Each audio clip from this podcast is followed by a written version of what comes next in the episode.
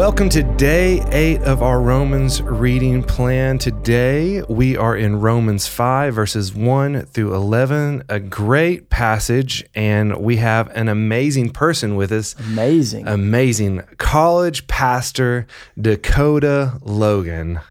Hey guys, I'm I'm so so glad to be here and to get to share with you guys this morning. I'm pumped. So you're reading Romans 5 today, but before we get into Romans 5, Yes. uh, tell us a little bit about your family. You are a new dad. I'm a new dad. You're not sleeping. I'm not. No, the last two nights have actually been rough. I was just telling Robert that. Um, but yes, Ansley and I have a little four month old girl. Her name is Hallie, and she's the best thing ever. We love her. But I was just telling Robert a story about how last night Ansley was at group, and Hallie screamed for about 30 minutes straight, and it was awesome and terrible. But we're just we're learning. We're learning what it's like to be parents, and it's it's so much fun. And every little thing that she does, every new developmental thing. Like right now, she's starting to eat with a spoon for the first time, and it's just the best thing ever. Um, and so we're yeah, we're loving it, man. Yeah, it's a really special thing. You know, now I think uh, you're the point college pastor. Yes. Uh, you're a product of the ministry, right? Yeah. So I I started coming to New Vision, um, came to know the Lord in college, and a friend invited me to the point, um, and I was still lost and was trying to kind of make up for some lost time in college and found the point, started getting involved here, ended up getting saved, coming to the Lord, um, and just got more and more involved and interned and started feeling called to ministry. And so now just coming from a place of the Lord using the point to save me and now me being able to lead it is just really cool and just full circle and fun, man. It's incredible. God does so many things that we do not expect with our lives. You know, we can't imagine. I, I, My story is very similar to yours. Uh, but that's enough about us. Enough. Uh, enough about us. Let's jump in. get into the word. Romans 5, verses 1 through 11. Here we go.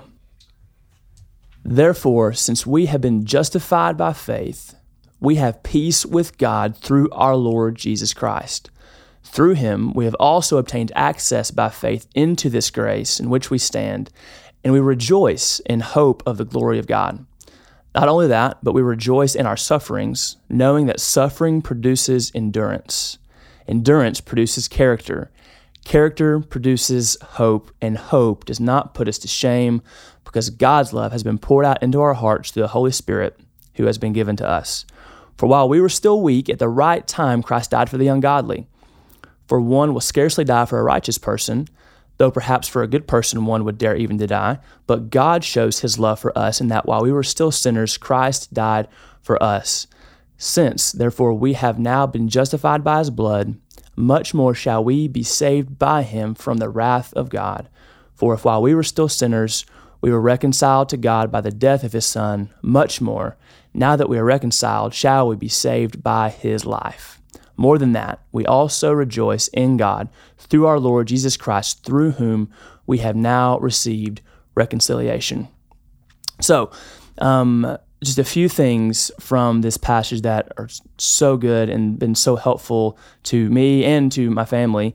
Um, and but the first thing you see the word therefore, you probably heard people talk about it before, but anytime you see that word, it's tied to the section before that. And Paul's talking about how um, the promises that God was gi- was given His people that, that He gave His people through the Old Testament um, were received by faith, not by the law, but by faith. So Abraham, um, his righteousness was counted to him by faith, and so are we. Um, and so then he goes on. Um, but one of the sections that I want to talk about specifically is is verses three through five, and um, this is a passage that's hard to understand. Why would we rejoice in our sufferings?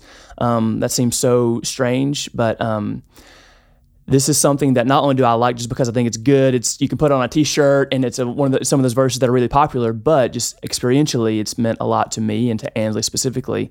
Um, so about a year and a half ago, um, Ansley got pregnant.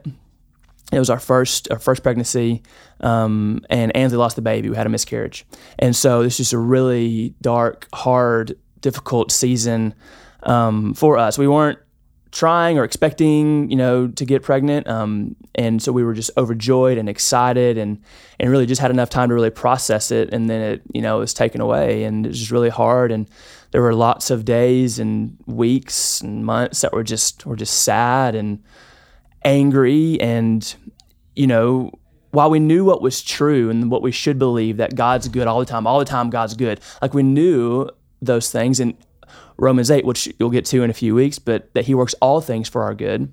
Like we knew those things were true, but there were definitely moments where we doubted, man, and asked God, how can this be good? Um, this doesn't feel good.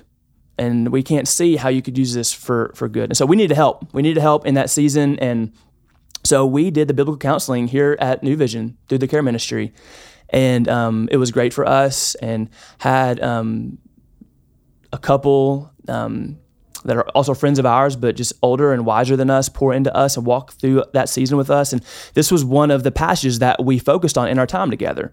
Um, and I, I'll say this: it wasn't at first. Because if we would have come in there week one and we would have heard them say, "Hey, you know, rejoice in this, rejoice in your suffering," I probably would have punched someone. Um, you know, but this uh, this was a while into our time together, and so also hear me say this: if you have a friend or know someone that's walking through suffering, don't start here okay? Don't don't jump in right here and just tell them to rejoice in the midst of it. This it took us some time to be able to receive that and to um, not believe it again but know and feel that it's true you know? Um, but what that we what what we began to see through that season and through these verses that God builds something in us. God can do something through suffering and build something in us, build something in his people that otherwise we we wouldn't be able to to have or we wouldn't be able to see. Um, so he produces endurance or perseverance. He produces character. Um, and character, he's just making us more like Jesus. Um, and then it says character produces hope. And ultimately, our hope is in Jesus. Um, and because my suffering is going to lead me to more of Jesus, then I can rejoice in my suffering.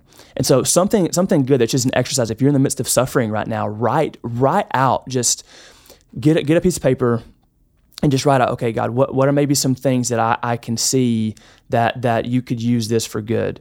Um, and sometimes that's hard. You may not have anything that you're seeing right now that God that God could use it for good, but the next step of, the, of what I would challenge you to do is write down, hey, what are some things that possibly, maybe, potentially, God could use this for good somehow.